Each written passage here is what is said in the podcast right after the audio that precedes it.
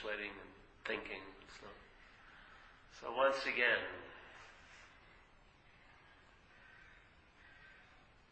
how many things that have been done for you today? Maybe a hundred things, maybe five. But in every one of those doings, there was a sense of one doer, yeah? Same thing with hundreds and hundreds and hundreds and hundreds of thoughts being seen in the realm of mind, but there's one thought that doesn't get seen, which is you're the thinker. So a thousand thoughts come and go, but the sense of being the thinker of them stays. That's the linkage, that's the bondage to the idea of being a self. Because the whole idea of being a self is being a long-lasting, independent, separate entity, and the way it gets significance of that is being the doer of all the behavior coming through it. So it has to claim a life, or what would represent having a life, which is actions, thoughts, contact with consciousness, seeing, hearing, feeling, tasting, touching. Without that, it would be obvious there is no substantial, long-lasting, independent idea of being Paul but because of all the claiming, the illusion of being the one who's seeing, the one who's hearing, the one who's feeling, the one who's thinking, the one who has the problem, the one who has a body, the one who has time, the one who has a history, the one who has a future. All of that gives, creates, or not creates, but makes up the sense of the, of the one who's having the life. And immediately, then life, instead of see, being seen as life is happening, it's seen as it's happening to you, or from you, or for you, or by you.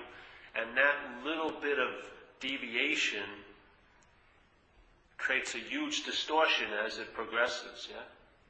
It starts very small, but as it's entertained, it makes, it's a huge progression.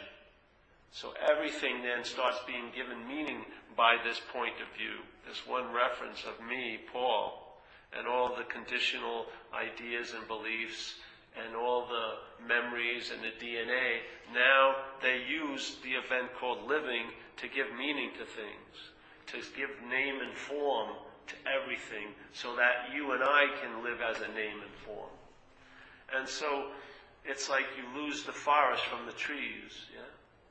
the trees become so significant, every tree is given name and form, you don't sense what it's like to be a forest. Yeah? So we keep sensing what it's like to be a body, and yet we're taking that sense of being a body to be us. Yeah? We're taking physical sensations as the evidence that this is who I am and what I am, instead of what's actually seeing the physical sensations Yeah? the consciousness that's noting the physical sensations. The mental process is also, can also be seen by this consciousness, but the mental process rises and pl- takes its place prior to the consciousness and says, I'm conscious, and when it feels conscious of the physical sensations, it says, That's me. Yeah? This is me. This verifies I am this. I'm feeling it. Yeah? But in fact, there isn't you feeling it. There's just the feeling of it. If you really stripped it down from the interpretation, the basic activity is conscious contact. Not you contacting life, but consciousness contacting life. How? By being conscious of it. The head has claimed that conscious contact as I'm the one who's in conscious contact. And then everything that gets becomes in, becomes in conscious contact now gets a meaning given to it. Yeah? Based on all the old ideas that make up and comprise the ever shifting verbing of selfing. Yeah? They get they get applied to what's happening here, and then it becomes your life, in a sense. Your life as depicted by your head. And what occurs is you miss the life that's happening. All the while, the interpretation is being laid over it. Yeah. All the while, that thin veneer is, putting, is being put on top of it.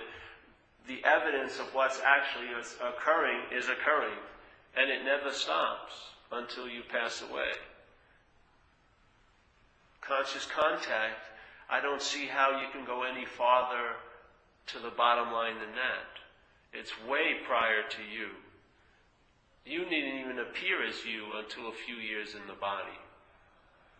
Yeah? You wasn't a you until maybe two and a half or three, and then it started to formulate and started to construct and started to spin a web or weave a little web of senses and interpretations and perceptions so that there was a sense of being Paul while life was happening through this body. Yeah?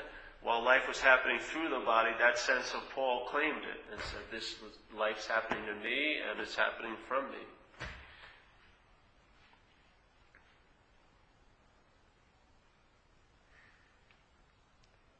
So once we become identified, it's not we, you know. Once there's an identification as this mental idea, then your primary realm is mental. So most of the time, you don't experience much, you think about it. You think about the experience. But the experience pretty much passes you by. Because how something is thought about is conscious contact occurs and there's a thought about it. That immediately is a past.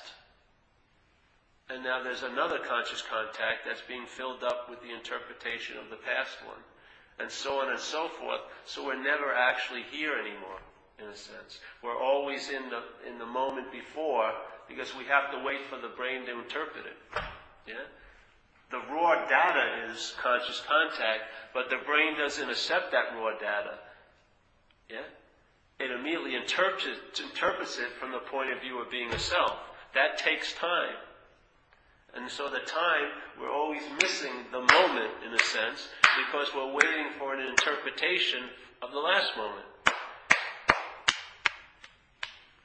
But like I've shared a lot of times, if the mind is in that habit and it's fallen asleep under this trance of being a self by being engaged with all the selfing because it's taken that to imply you. Yeah? It's that's where that's the homing device for attention and interest is you. Yeah? Whatever is deemed to be you, there's going to be a lot of interest and attention going that direction. No matter how much it causes you to be incredibly insane at night thinking about the day represented to you as you, there won't be, it will be very difficult to break away from it because that homing, all that attention is going to go to the thoughts that are about you. It's going to illuminate them. So there's a reflection of self, yeah, with all the selfing. That's the whole point. The selfing never makes up a self. It's impossible to make up a self. It makes up an illusion of being a self. Yeah? And it reinforces it with the selfing, with all the thoughts about I, me, my, what something's going to mean, eight different ways, hundreds of different ways, constantly representing events and days, always based on the calculations of a past condition. So each moment is basically missed, and we wait for the next moment to pass so we can get the interpretation of it. So the raw data happens, interpretation happens over that. It takes a little time to get it. More raw data has already occurred. We miss it. We get the raw data for the last moment, and so on and so forth. So there's a little bit of being off, and that is where you as self resides. That's where you appear to be you, is in that little moment of conscious contact not being noticed and an interpretation being received. There's a gap. Every, every moment there's a gap of selflessness, but it's not usually noted. We're just waiting. It's sort of like waiting for the, the sound of the paper hitting the porch with the newspaper boy every moment. We're waiting to get the news broadcast by our head. What does it mean that this happened? it's amazing. And you can see it with people who, you know, I always use the example of going to work, but I'm always amazed when people, they're at work and then, you know, they go home and they eat and maybe have a couple beers, I don't know what. And around 8 o'clock, their mind lets them in on the information of the day, which you had a bad day. Now that always amazes me because I would think if you were conscious, you would know you were having a bad day when it was happening. Yeah, just maybe. But basically, you're like on a 10-hour delay. On other very important bits of information, you may be on a, a year delay. Some you may be on a whole lifetime delay. Some may be an hour delay. Some may be a second delay. Some saying, oh, you motherfucker, and then, oh, afterwards the relationship is ruined and you wish you would have had that little moment back. But it's all reacting, all reacting. There's no pause. Yeah. What happens if you die? You'll be waiting to have your head tell you you're dead, and it won't. because it would have shut off with the body. as soon as the body goes, there goes the narrator. There's no voice after the body goes. you would be sitting there in limbo. What happened? For eternity. What happened? so I don't know. For me, I just saw so much mental illness lately. What can happen in that mental realm when you have no immunity to it, is pretty nasty. And also, the side effects and the demand for relief from those side effects. So if you see, most addictions are really solutions to the primary addiction, which is addicted to self. Yeah? So there's an addiction to self, and that addiction to selfing makes up a lot of uh, debris and refuse and discomfort and irritability and restlessness, yes? The mind gets agitated, so now it seeks relief from that. So let's say you get loaded or you start drinking or you start shouting or doing this. So you act out to get relief from the original addiction. Yeah? But the original addiction has the one of the greatest immunities to any kind of investigation because you're identified as it. So basically, the irritability, restlessness, and discontent that it's making Yes? You have to throw it onto something else. You can't see it as you. Yeah? Because you, you're looking from it as you. So now I have an addiction, trying to get relief from that, and that addiction produces consequences that demand my attention and interest. And after a while, all of your ability to be present is just sort of diluted and washed into time, into secrets and resentments that you never dealt with, and all of this. And basically, at this point, being in, sucked up into that mental realm, you don't really have much interest and attention that can show up here. Unbridled with all that. Yeah? It's here, but it's enslaved to there and then. Yeah? Our attention and interest is enslaved to there and then, so it can't really be here. Even though we'd like to be here, we're basically, in a sense, incapable. Because the only here we actually know is one that's bookended with there and then, and that's not here. Here, truly here, has no flavor of time in it. There's no flavor of the past and the future. It's like an, it's like an infinite, timeless moment in a linear line of time, yeah?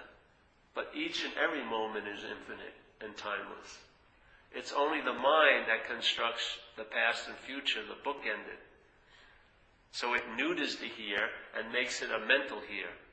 And the mental here, you actually, for some of us, that's the thing we're trying to get out of so unbelievably much. We're trying to get out of what we call here, but here is truly the solution to our dilemma. But we're, we, we're actually in a mental here that's driving us crazy. We misname it and we think it's here. So I know when I was out there, I did not want to be conscious for the life of me. Any moment, I had, I'd get, you almost use anything to get loaded because I was so petrified to be here. But the here I was petrified of was the mental here. The here that I was avoiding at all costs was the solution. Because there, there was the presence of consciousness. There, there was the availability of being out of self. There is no availability of being out of self in past and future. That's the realm of selfing. There is no realm of past and future other than in the mental realm.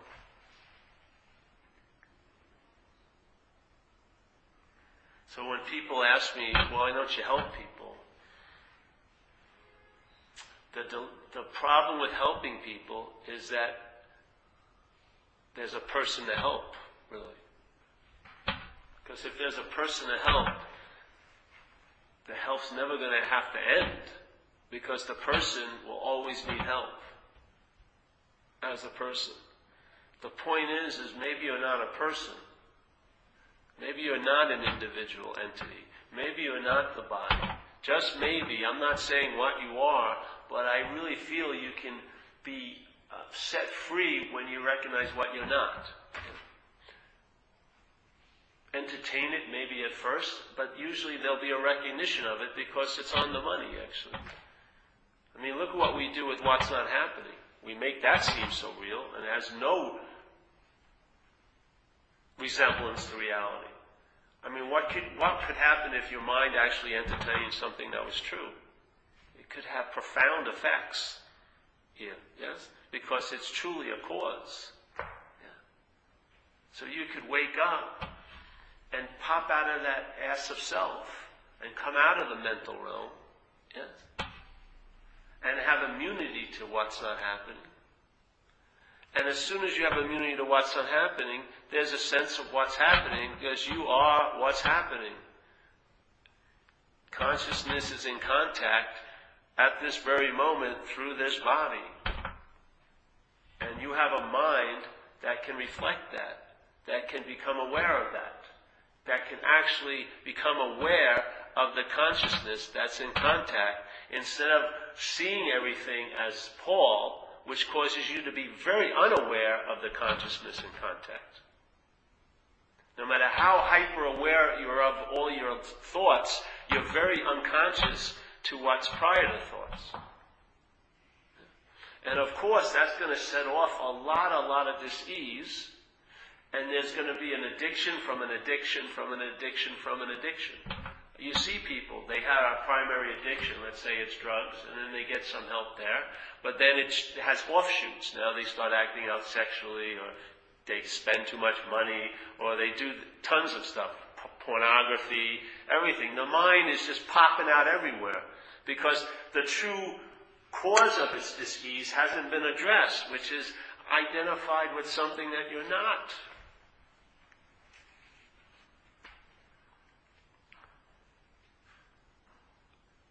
See, you're not having the disease. The, the idea of being a you is the, disease, is the disease. That sense of being a you is the disease in action. Selfing is the disease of mind.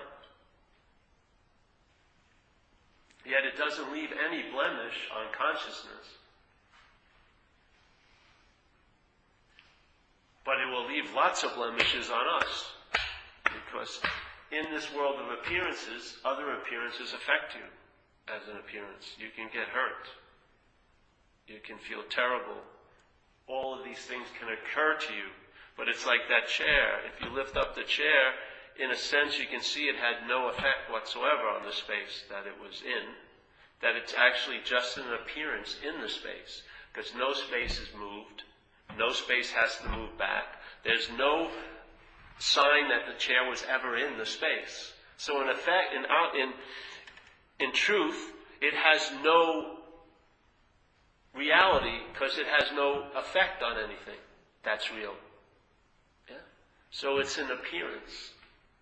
So when people say, I feel so terrible, of course you do as this. This is a possibility this has here. It can feel terrible, just like it can feel great. Yeah. Yet if this disappeared, the space that was here all the time would still be here. There was no space that had to move back in, and there was no space that was ever moved out that was taken up by Paul. Paul is just like an appearance. In time. And an appearance comes and goes. But what was prior to that appearance? And what has been the evidence of living in that appearance every moment of what it calls its life was consciousness in contact. And yet, we want to find the consciousness as the appearance. Instead of just questioning, am I the appearance? If I'm not the appearance, then it's obvious that I am consciousness. That I've always been consciousness, and I will always be consciousness. It's not a moment that I was real as this and I became consciousness. There was never this. So there was no this becoming consciousness. And there was no this forgetting consciousness. There was no this. All there is is consciousness. What a great relief. Because if it was up to you, it would be too stressful. And you'll fuck it up somehow. You won't do something or have something that you think you should have done and had to get there. Yeah, you'll always be disqualified from the arrival. You'll be like on the plane and they'll come and take you out at the last minute. You don't have the right paper stamp. You know? Then you'll go back doing and having with the hopes of getting on that plane again with the hopes that that plane's going to take you to enlightenment. The whole while you're what you're seeking. But not as this. This is seeking. This is seeking. This isn't seeking. This is seeking. This is seeking. It's not like this is something and it's seeking. This is seeking. The appearance of this is seeking. This is like the manifestation of seeking here. A mind seeking takes an appearance of a body. And then it sets out like a body would set out on a journey and it's looking. Looking, looking, looking. And it runs across these very intricate little subtle parables of statements that, you know, what seeking is what you're looking for. And it goes, looks around and it's an open secret. Oh, what does that mean? Or you'll come upon the gateless gate. What does that mean, a gateless gate? Obviously, a gateless gate means there's no point of entry. And there's no point of departure. And if there's no gate at the gateless gate, there can't be a gatekeeper. Yes? There's no gatekeeper. There's nobody who's going to have a set of requirements that is going to stop you and go, okay, have you filled them? That is you as a self. You're the one who created the exile. Now let's just say, let's just say, all of us here, the mind is predominantly in self-centeredness. Yeah? Now, I've shared this many times, but I want to take off on it tonight. I remember when my father, I was six years old, my father got very ill. Before that, he was playing baseball with me and doing a lot of things with me, like dads sometimes do. And because I had never known anything different, I just thought that was the way it was, yeah, and the way it was going to be. And then he got ill, and, and then he stopped playing with me, yeah, because he was very, very ill. And so I'm sure my mother sat me down and said, hey, dad's ill and that's why he can't take you to, you know, tryouts. I'm going to take you out to tryouts and stuff like that. And I'm sure that maybe they brought the doctor, my family doctor, and he told me. Maybe they brought the priest, Father O'Farrell, to break the news to me.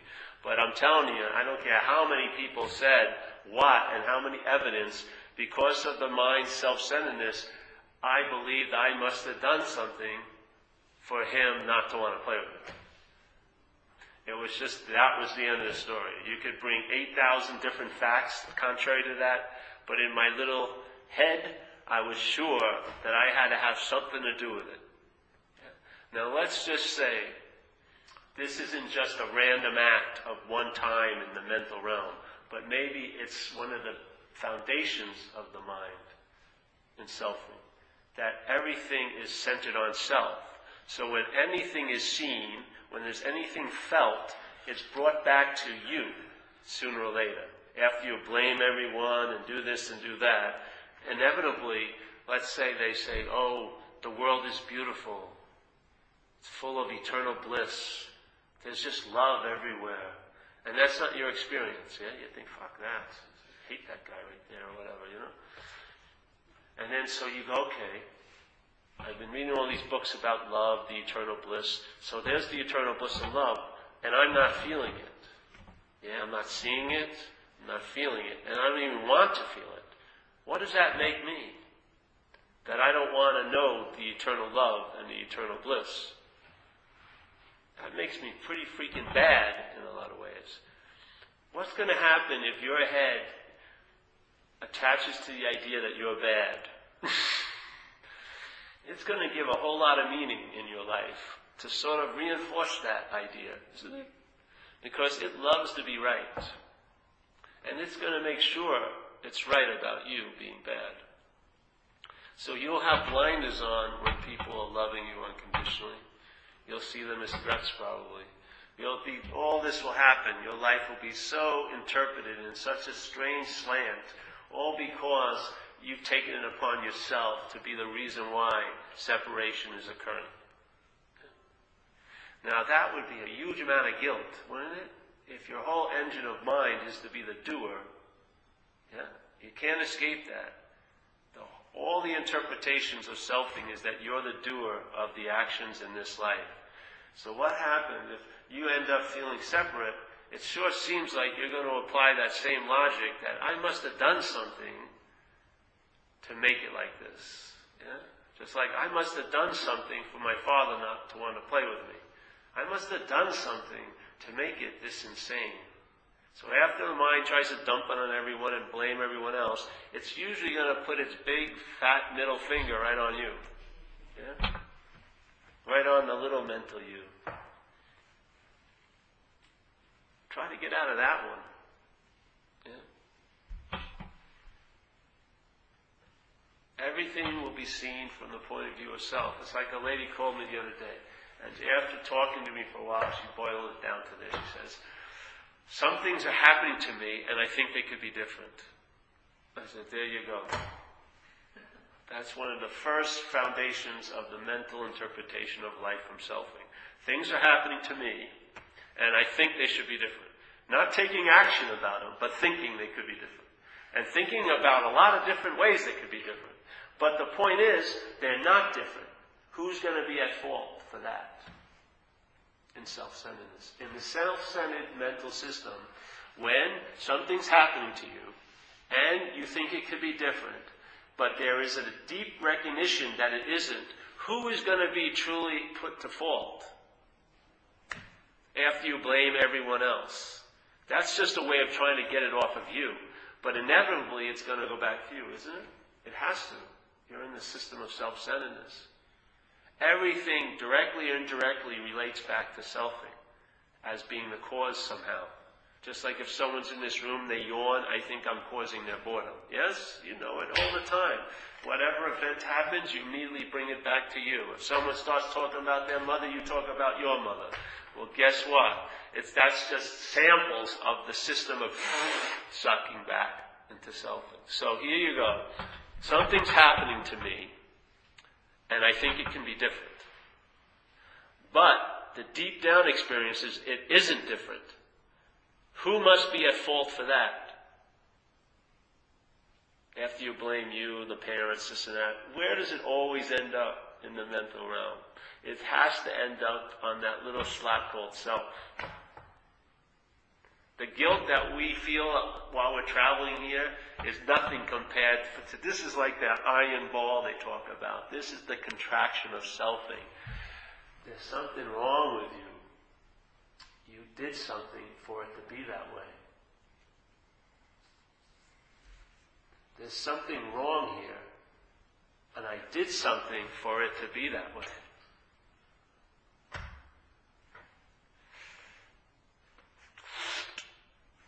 That contraction. The activity of mind is to try to throw guilt off, try to get relief from this, but all the while it's reinforcing it. Because as things keep getting critical, criticized and judged as not being right, deep down you're at fault for that. So, something's happening to me and I think it could be different. Why isn't it different? Has to be because of you.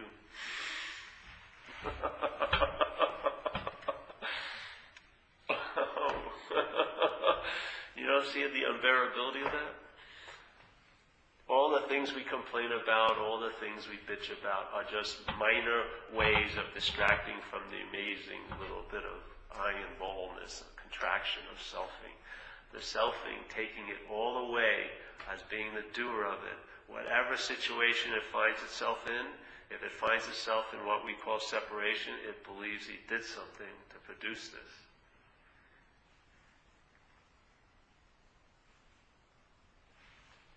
And it's obviously incredibly powerless to change it, and yet it tries to exert power every day.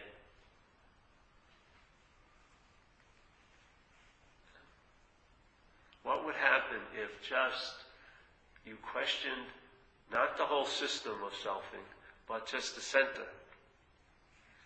And because there is this power that whatever you believe you are, that's where a lot of attention and interest is going to go.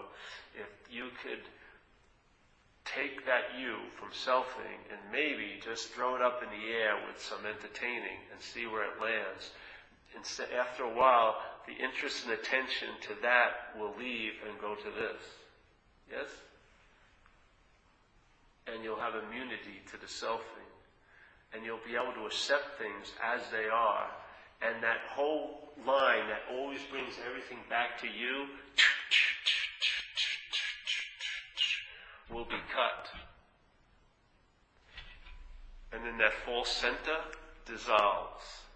And then life is happening. And the blessing and the forgiveness that you've been so dying to get, but you don't believe you deserve, is becomes moot. It becomes released. It becomes pointless.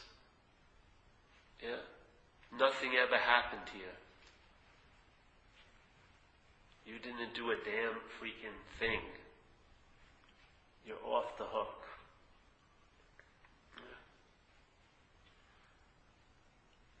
Your interest attention just bounces right here. That obviously makes you conscious. You're present. You're awake. You're available and you're of service.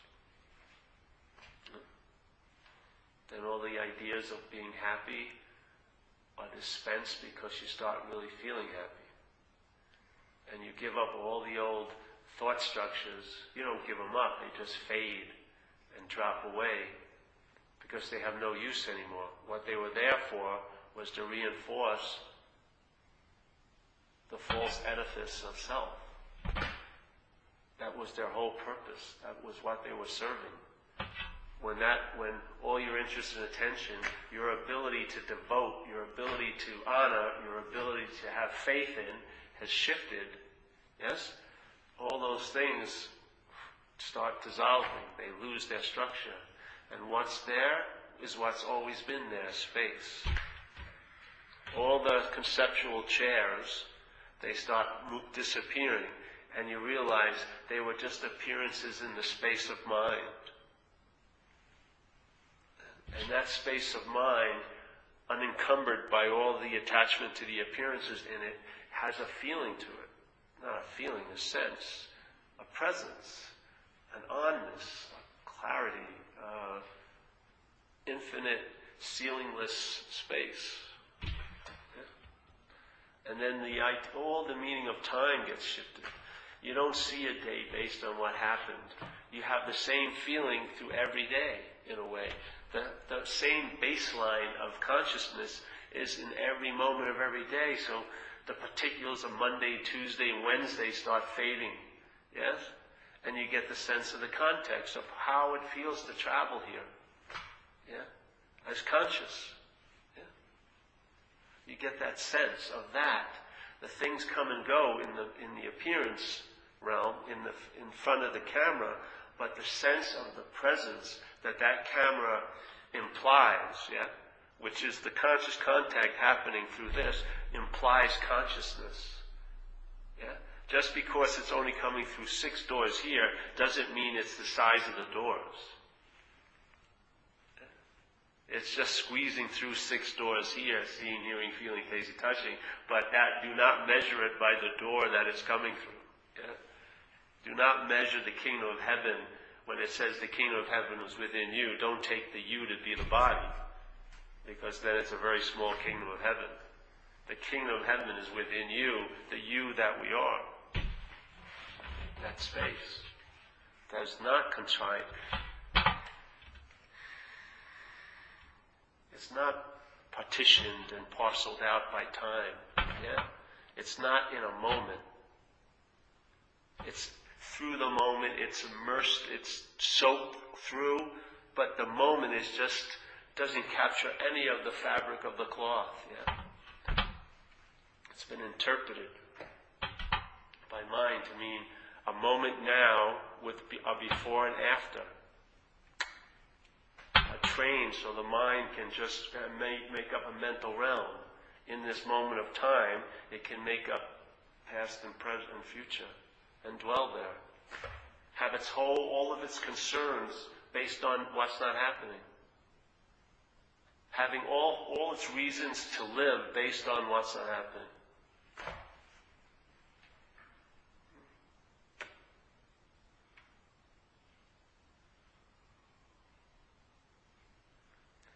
So what are you going to give someone to do? If you know as soon as there's, there's a doing, there's going to be a sense of a doer. Without questioning the doer, all the doing's probably not going to help you at all, deep down. Yeah. Doing here can have great effects on this, and the brain can get more peaceful. But if that sense of being the doer keeps over enforcing itself on all the doing, it's going to use all that doing to reinforce the idea of being the doer.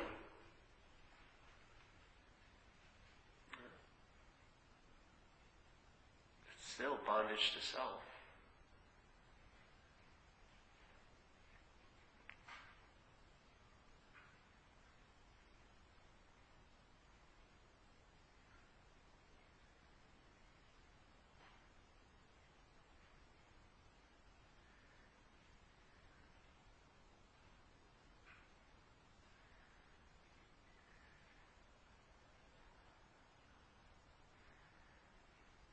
See, you see anger, let's say, but the mind immediately says there's a you that's angry.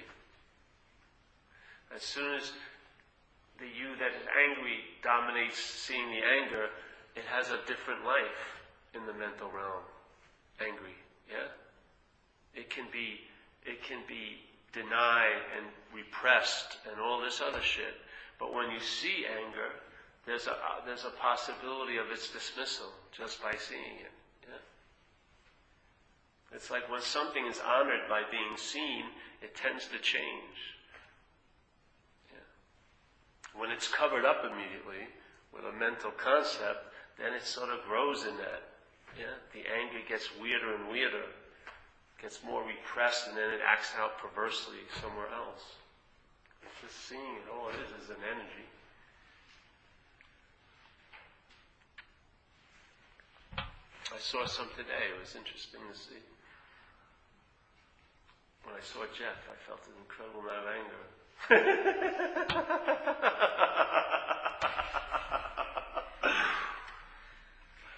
well, any questions tonight? It's a very subdued space. Eh?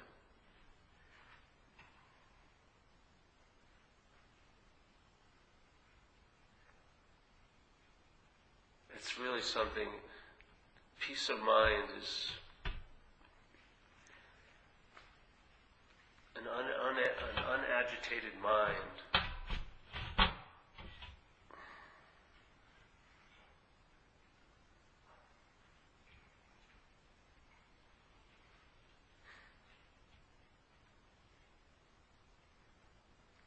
The unagitated mind reflects space, yeah.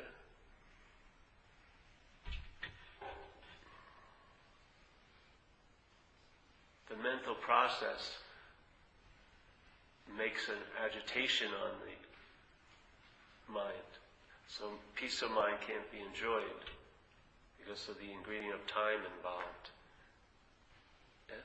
But the mind's ability to entertain or reflect consciousness is available. But when it's agitated, the interest and attention gets stuck on all the movements of the waves and doesn't forgets the sense of being the ocean, yeah? And then it, there's such a drive to get relief as that idea of being a self that you'll do anything to get relief. You'll take some pills that you've taken hundreds of times before and know there's going to be terrible consequences, but there's no power. You're addicted. There's no you that's addicted. Just addiction has taken over mind. The primary one that we're trying to get relief from is the addiction to self. Every other one is a sub addiction, trying to get relief from their initial addiction to self.